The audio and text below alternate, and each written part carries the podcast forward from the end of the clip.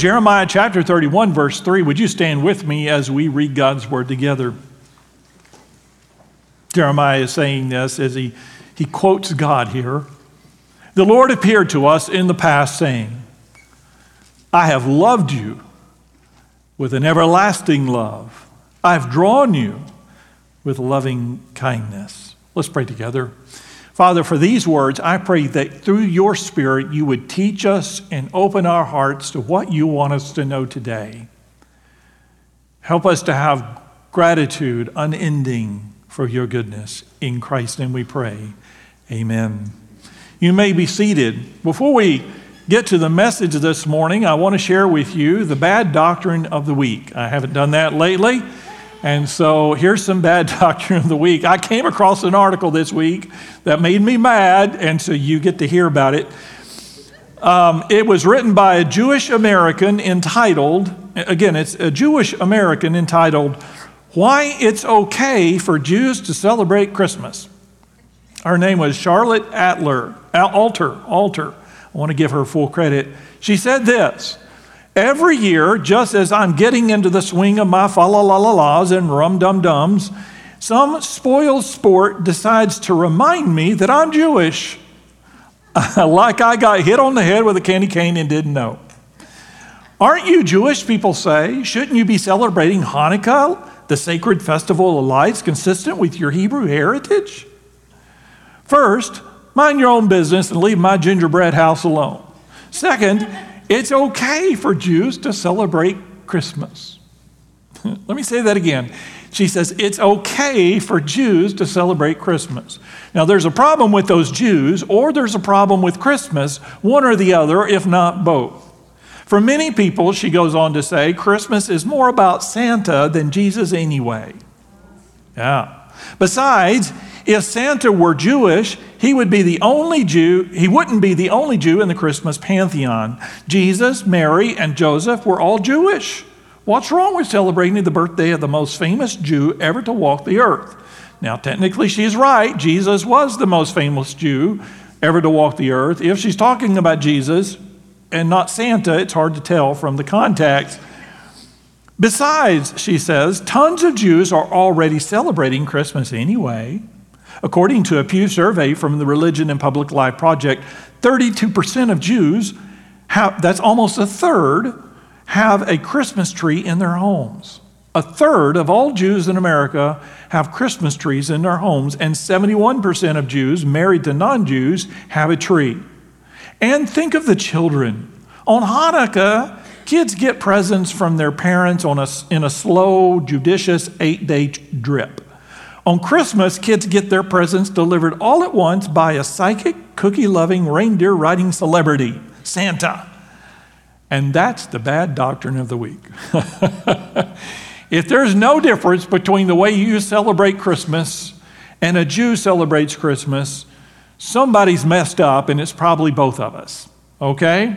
All right, I'll get to that in the weeks to come. This morning's message is entitled The Blessings of a Gracious God part two. I hope you were here last week as we celebrated Thanksgiving or began that celebration, and I chose Psalm 103, and I mentioned to you that Psalm 103 is just impossible to get through in one week. The blessings that are there, that are listed, and there are six of them in just verse 1 through 5, uh, were too numerous for one day, so I did three last week, and I shared with you we would look at the other three this week.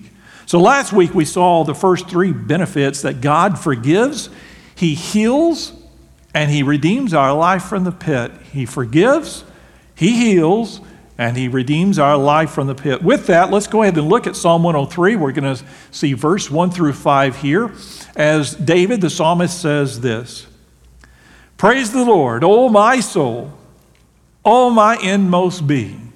Praise his holy name. Praise the Lord, O my soul, and forget not all his benefits, who forgives all your sins and heals all your diseases, who redeems your life from the pit and crowns you with love and compassion, who satisfies your desires with good things, so that your youth is renewed like the eagles.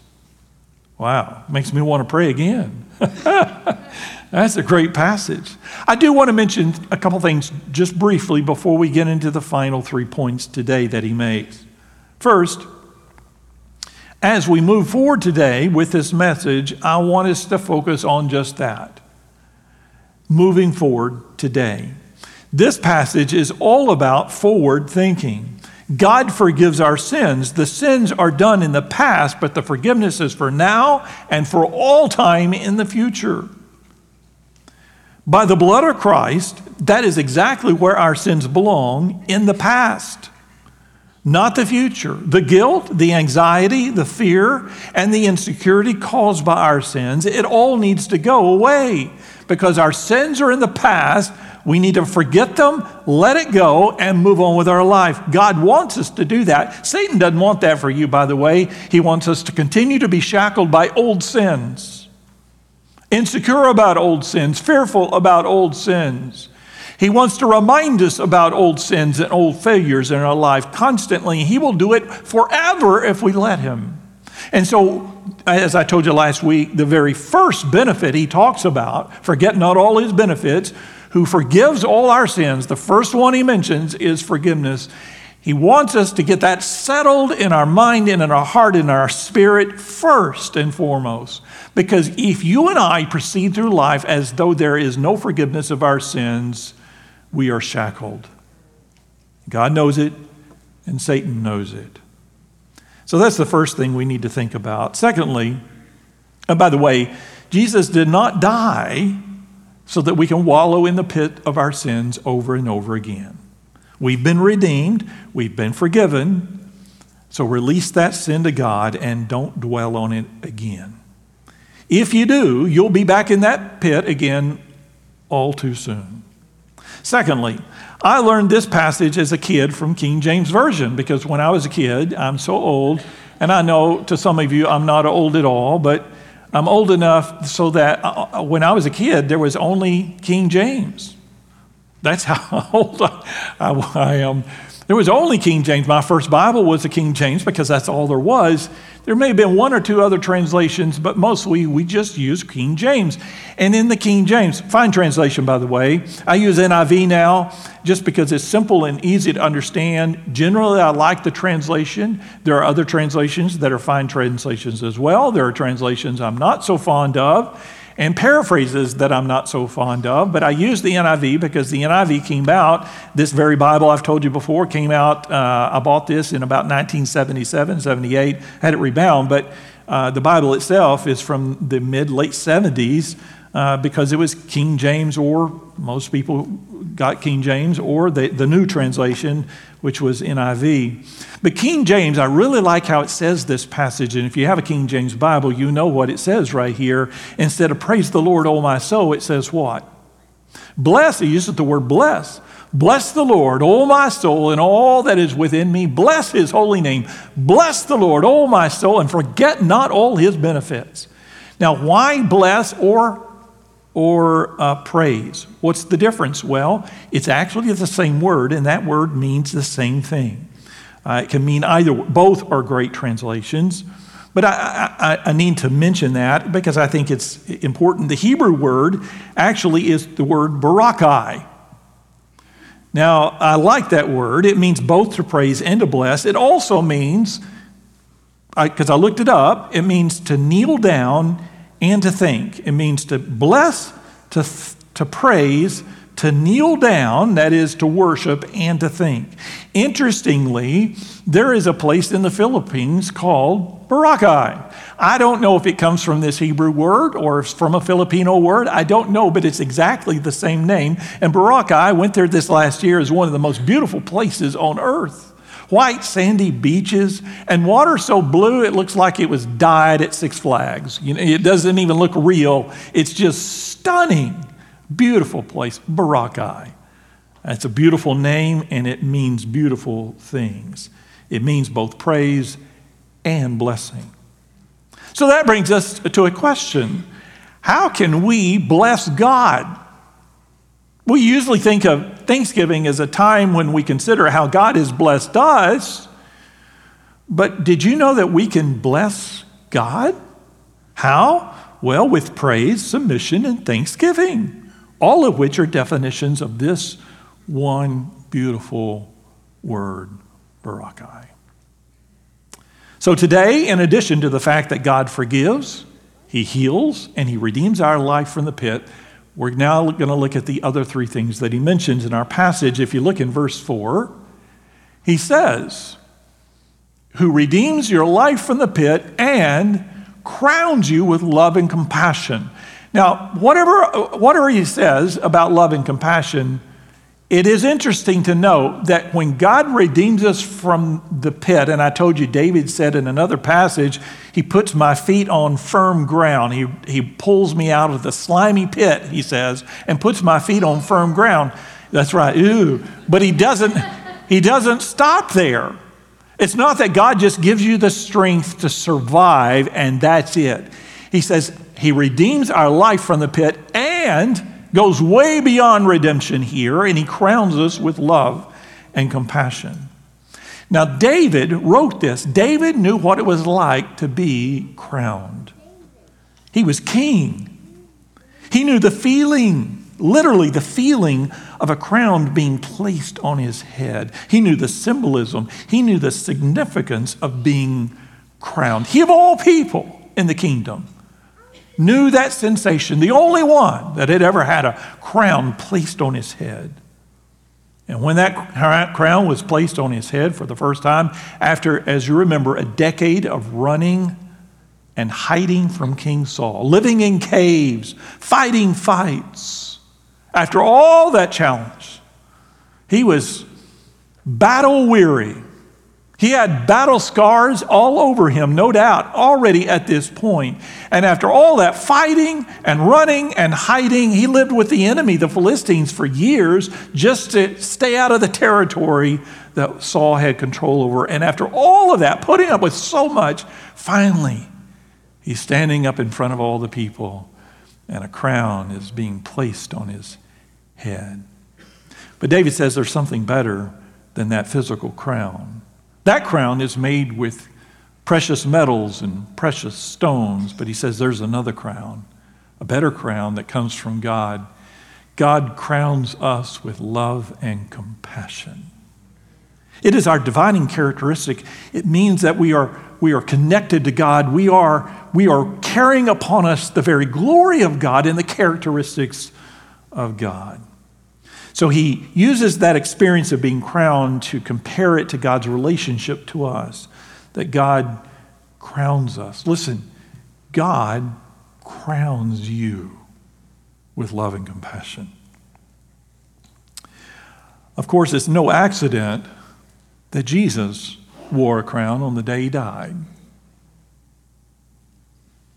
It was a different kind of crown a crown of thorns. It was pressed down into his brow and into his scalp and caused, no doubt, more than a little bit of bleeding to go down his face constantly throughout the crucifixion. As hideous as it was and cruel as it was, it is interesting that he had a crown on when he died. It is appropriate that Jesus should wear a crown. And that particular crown is a description of your sins and my sins, the pain that was inflicted on him because of our sins. And so it made a fitting parallel, but I don't think that was an accident. It certainly refers to the pain and death caused by our sins, but it's also a symbol of Christ's love and compassion bestowed on us. Even though it's a thousand years after David writes Psalm 103, we see a crown that denotes love and compassion. That great hymn that says, Crown him with many crowns, the Lamb upon his throne. Hark how the heavenly anthem drowns all music but its own. Awake, my soul, and sing of him who died for thee, and hail him as thy matchless king throughout all eternity. So, again, how does David describe that crown in verse 4? A crown of love and compassion. Because we've been created in the image of God, you and I certainly have the ability to bestow love and compassion on others. But the love and compassion in Psalm 103 isn't our love, it isn't our compassion. It's talking about God's love and God's compassion that crown us. Jeremiah chapter 31, verse 3 Jeremiah says, and this was our passage for the day the Lord appeared to us in the past, saying, I have loved you with an everlasting love. I've drawn you with loving kindness. Now, you have to understand the context and know how profound and beautiful these words are. Jeremiah lived in the lowest point in the history of Israel. They had forsaken their God, generation after generation.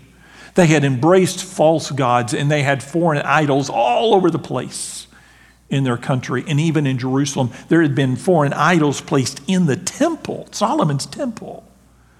And God said, I'm done. I've had it. But even in the midst of his judgment, he gave them one last chance through the prophet Jeremiah. And Jeremiah prophesied the words of God. And God said, If you don't repent, I'm going to wipe you all out. I'm going to destroy everything. They laughed at Jeremiah's words. The king tore his words up right in his presence, mocked him, put him in stocks, and everybody made fun of him. So Jeremiah was there. This wasn't a thousand year prophecy or a 200 year prophecy. It was a prophecy that, that would be fulfilled in a matter of weeks or months or a few years. And Jeremiah would live to see the devastation that he didn't want to see and longed not to see and tried to prevent. He saw Nebuchadnezzar's army come in and knock down the walls of Jerusalem, destroy the gates. He saw them burn it all to the ground.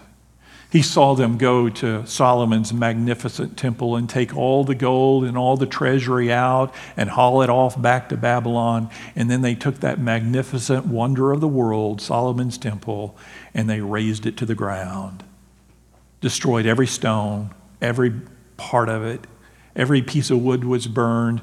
You could not even tell there was a temple that had ever been there. And Jeremiah saw that. He saw men, women, and children murdered in front of him. He saw men, women, and children shackled or tied and taken back to Babylon as slaves, most of them. And he was left there amidst the ruins and the destruction. And even in the midst of this, Jeremiah shares this in chapter 31. The Lord appeared to us in the past saying, I have loved you. Now, he talks about the past. He uses the word past. He says, I remember the day when my God loved us. Just like if you're in a marriage that's loveless and you look back and you say, I remember the day we got married. I remember when we were first dating one another and we were in love. I remember those days, but it's not like that anymore. That's not what Jeremiah says. He says, I remember that God loved us in the past. I remember. But God loved us with an everlasting love. He says, God started loving us in the past. That, that's past tense. But the kind of love that God has for us never stops. Even now, in his judgment of Jerusalem, God still loves his people. Jeremiah says. And there will come a day in the future when God will continue to bestow his love on his people forever and ever. It's everlasting it never stops. To this day, God still loves his people. Because Jeremiah was right when he quoted God. Again, he's quoting God directly. God says, I have loved you with an everlasting love. I have drawn you with loving kindness. In one of the great evangelists, uh, Dr. Wilbur Chapman's meetings, he was a great uh, evangelist of the 18th and 19th century. A man, he said, a man rose in one of his evangelistic campaigns and he gave a remarkable testimony. This man said this I got off at the Pennsylvania depot one day as a bum. For a year, I begged on the streets for a living. One day, I touched a man on the shoulder as he was begging. He said, Mister, please give me some money so I can have something to eat. As soon as I saw his face, I recognized him as my own father. Father, don't, don't you know me? I asked. Throwing his arms around me, he cried, I found you. I found you. All I have is yours. Now think of it, he said, that I, a tramp, stood begging my father for a few cents when for 18 years he had been looking for me to give me all that he was worth. How similar is the loving kindness of our Heavenly Father. God loves you, and it is your crown. Don't ever forget that. The famous preacher Charles Spurgeon visited a farm and noticed that the weather vane, remember when farms had weather vanes? Remember that? The, wind blows them and you can tell that's the direction of the wind. Now we just let Google tell us. but his weather vane was made up from the words, God is love. So he asked the farmer, Does this mean that God's love is as fickle as the wind? No, replied the farmer. On the contrary, no matter which way the wind may be blowing, God still loves us. and that's the love of God. By the way, crowning us reflects on Him. God crams His people with love and kindness because His people reflect on Him. This world, the only knowledge and understanding they have from, of God is through you and me, his people. A wealthy English merchant who lived in the European continent was satisfied with nothing but the best. This is a long time ago, and I'll warn you ahead of time, I'm about to tell a car story. I love car stories, and so maybe I've, maybe I've shared this with you before. But he lived in Europe, and he had a very, very expensive car. He had a Rolls Royce. Yeah, nice, nice, sweet, sweet deal. And today, whatever that Rolls Royce was would really be worth a fortune. And he was driving down a, a bumpy road one day and hit a pothole, and it broke the back axle on his car. And so the owner of the car had had the car shipped back to the Rolls Royce plant in England and was surprised by the quick repair that was performed. He received no bill from the Rolls Royce factory for the work, knowing, even though he knew his warranty had run out, and he had expected to get a bill. He waited for months and still no bill came, so he finally communicated with the company about the bill for his car repairs. Again, the response from the factory was immediate. The factory said this We have thoroughly searched our files and find no record of a Rolls Royce axle ever breaking. This is a case where the integrity and excellence of that company would not permit a flaw in workmanship or materials to ever be made known. They wouldn't even admit it. They just fix it, fix it for free. Oh, I wish Chevy would do that. you know, we have a Tahoe, and our Tahoe, uh, this is another, I'm rambling now. Our Tahoe has a, a, plastic dash because all Tahoes had a plastic dash. If you have a Silverado or anything, uh, they all had the same dash from 2007 to about 2014, and that dash was paper thin and it cracked in every car. I think, if you're watching Chevy and you're not, if Chevy has any pride at all, they ought to send me a new dash and a note of apology for making such cheap plastic junk in their car. now, it's not going to happen. But, you know, that happened with Rolls Royce. And here's the thing it's the same with our God. The excellence of Christ does not permit our flaws to be made known to the Father. So complete is his love and his compassion through his blood. Next, God not only crowns us, he satisfies us. He satisfies us. Look in verse 5, if you would. It says, Who satisfies your desires with good things. Now, immediately, I've got, I've got a turkey right there uh, beside it. I think about Thanksgiving. Those are some good things. He satisfies our desires with good things. The question is are you satisfied with God? Uh, it's a rhetorical question, but honestly, are we really satisfied with God? I saw a post just a day or two uh, ago on Facebook. I think it was from one of the church members. And the post simply said it was a meme that said, Isn't it funny that right after the day where we thank God for what we have and show our contentment and thanksgiving to God, we immediately, on the very next day, on Black Friday, run over everybody to scramble to get the things that we want that we don't have. And it's funny, we have a, a culture of dissatisfaction. I live my life in it, and so do you. We live in a world where there are thousands and thousands and thousands of businesses trying to get our business. And so they'll say things like satisfaction guaranteed. I don't know if that's really true or not, but they say it satisfaction guaranteed. That means if you're not satisfied for whatever reason, we'll make it right. We'll make it good. Satisfaction uh, guaranteed. And listen, that is a hard promise to make and keep to Americans. If you don't believe me, just read some Google reviews. It doesn't matter what the product is, it could be the worst product in the world or the best. It could be a, a, an air, a flight, uh, an airline company, or a hotel, or something you buy on Amazon. I look at the reviews sometimes because I need to know if the product's any good, and sometimes I read them just for entertainment. Because some people are impossible to please, they just aren't satisfied. If you write negative review after negative review, and I don't, I'm not pointing any fingers, I hope you don't, but if you do, you just tend to really go to town on those negative reviews. You are a person who is hard to satisfy. I'm not talking about once in a great while. I don't leave negative reviews. I, I, I seldom leave reviews at all.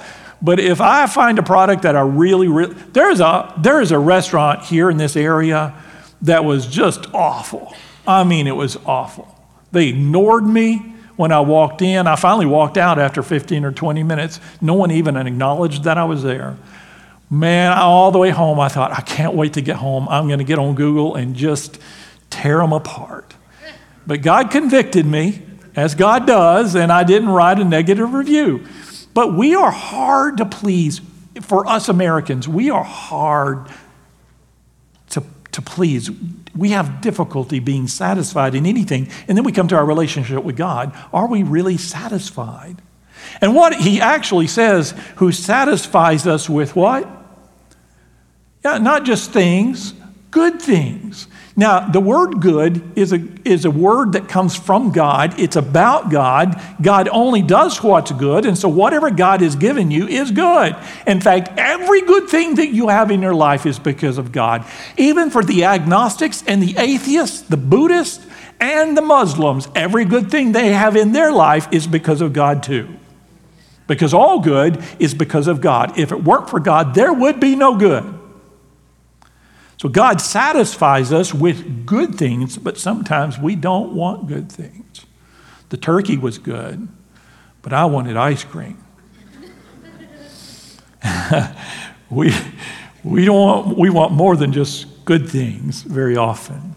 So during this season, God has bestowed you with many wonderful blessings. Be satisfied. I mean, how much stuff do we have to have? How many good things does God have to put on us before we go, God, you know what? I'm good. It's enough. It's enough. Thank you. My cup runneth over. More King James for you. Psalm 23. And then lastly, God renews you. God renews you. Verse 5 again, let's go back to that. It says, Who satisfies your desires with good things so that and this is why he satisfies us with good things, so that your youth is renewed. Amen? Like the eagles. He doesn't say a young eagle or an old eagle, just any eagle is an eagle. your youth is renewed like the eagles. Do you need to be renewed today? Do you need to regain your strength?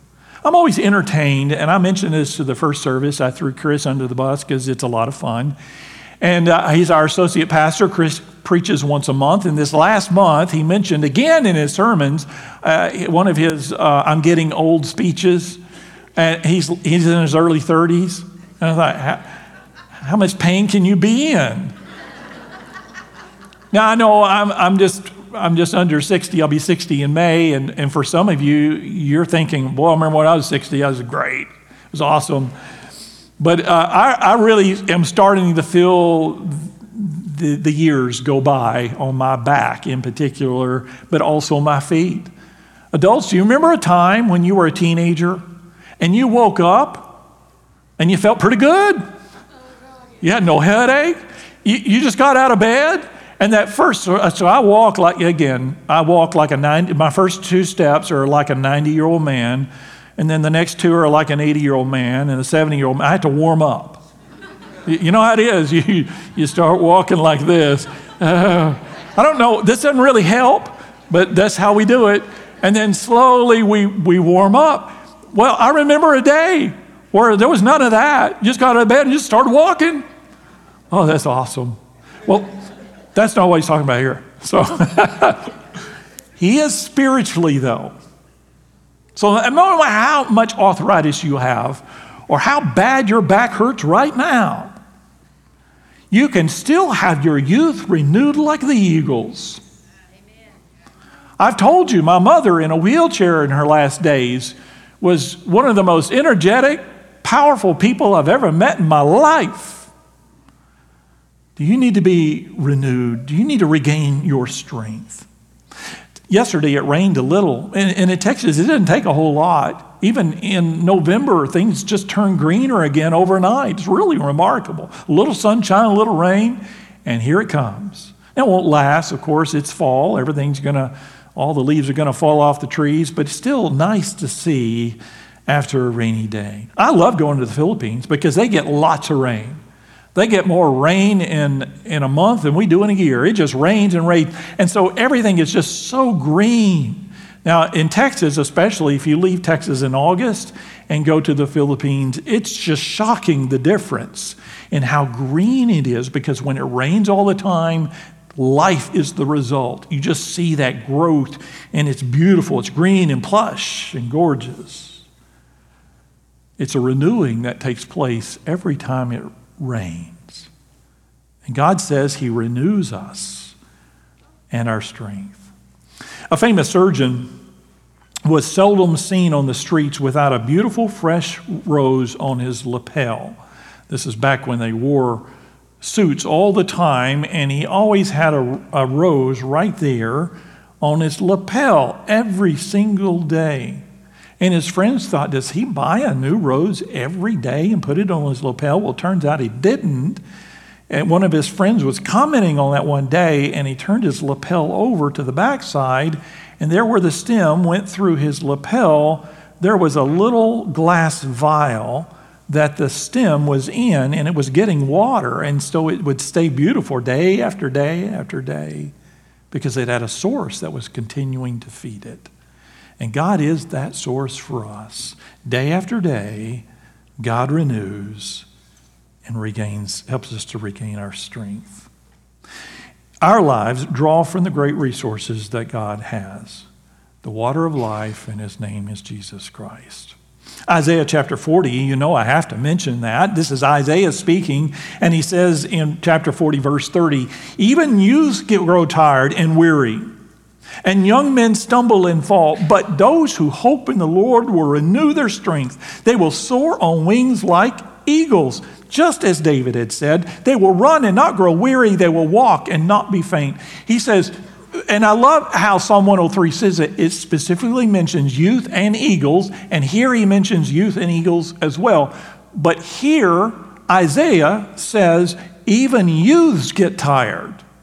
Even though I remember the days of the youth when I was full of energy, even I got tired, and you got tired when you were young.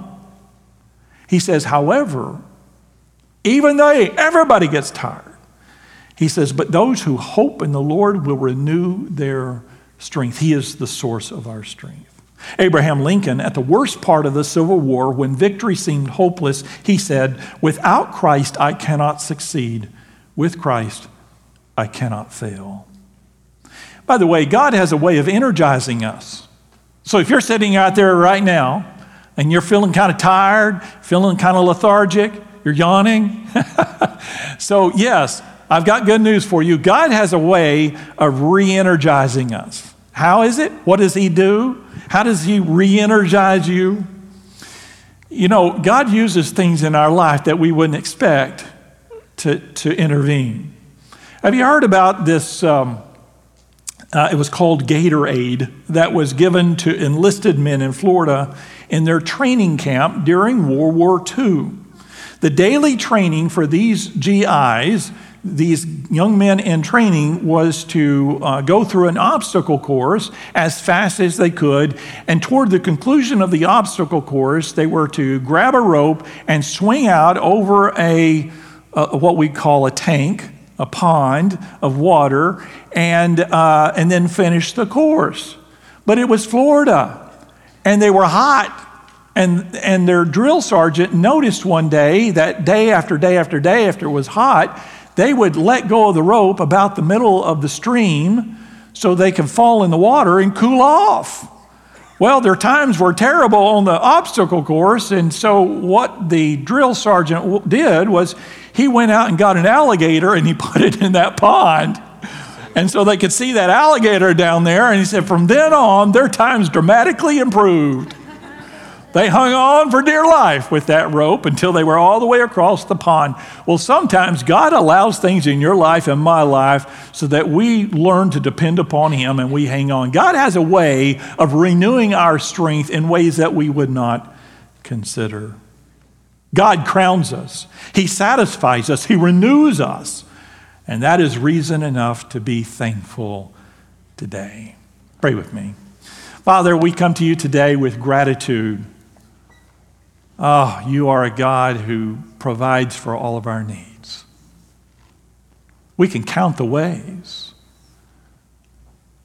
We can list the benefits as David did.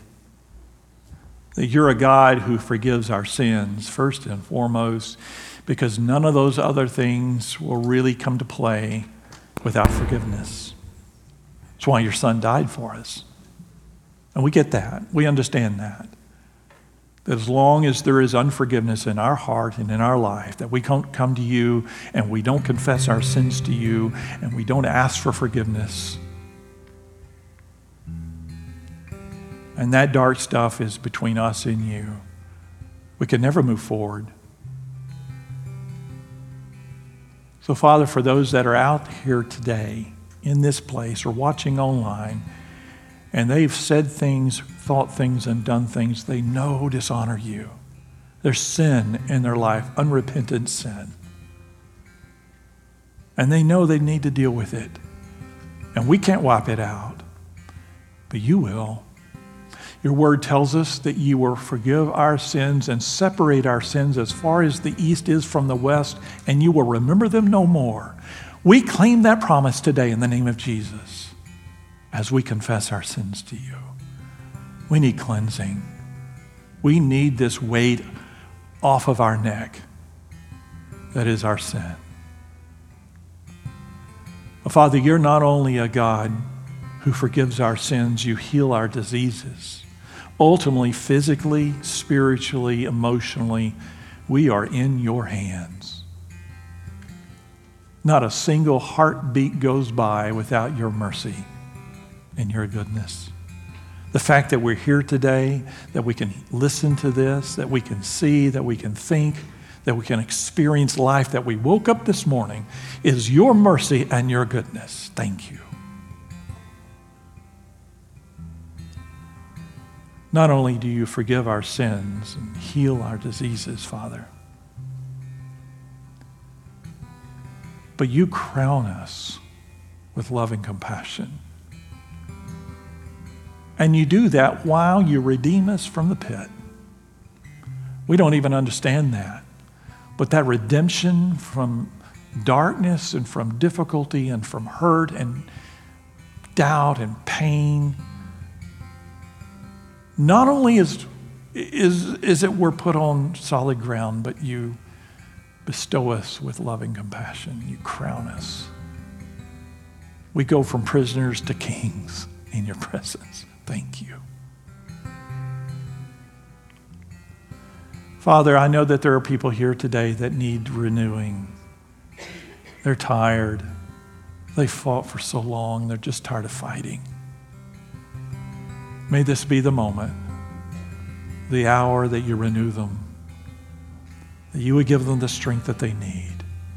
Help us to have that perspective that we can rely on you, to not just get us through the day, but to thrive in this world.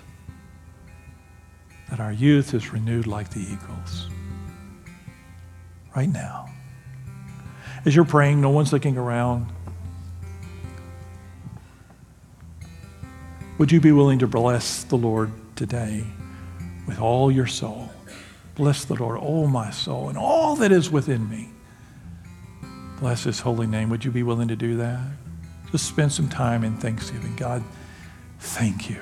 God, thank you for that forgiveness. Thank you that you renew. Thank you that you restore. Thank you that you redeem my life from the pit.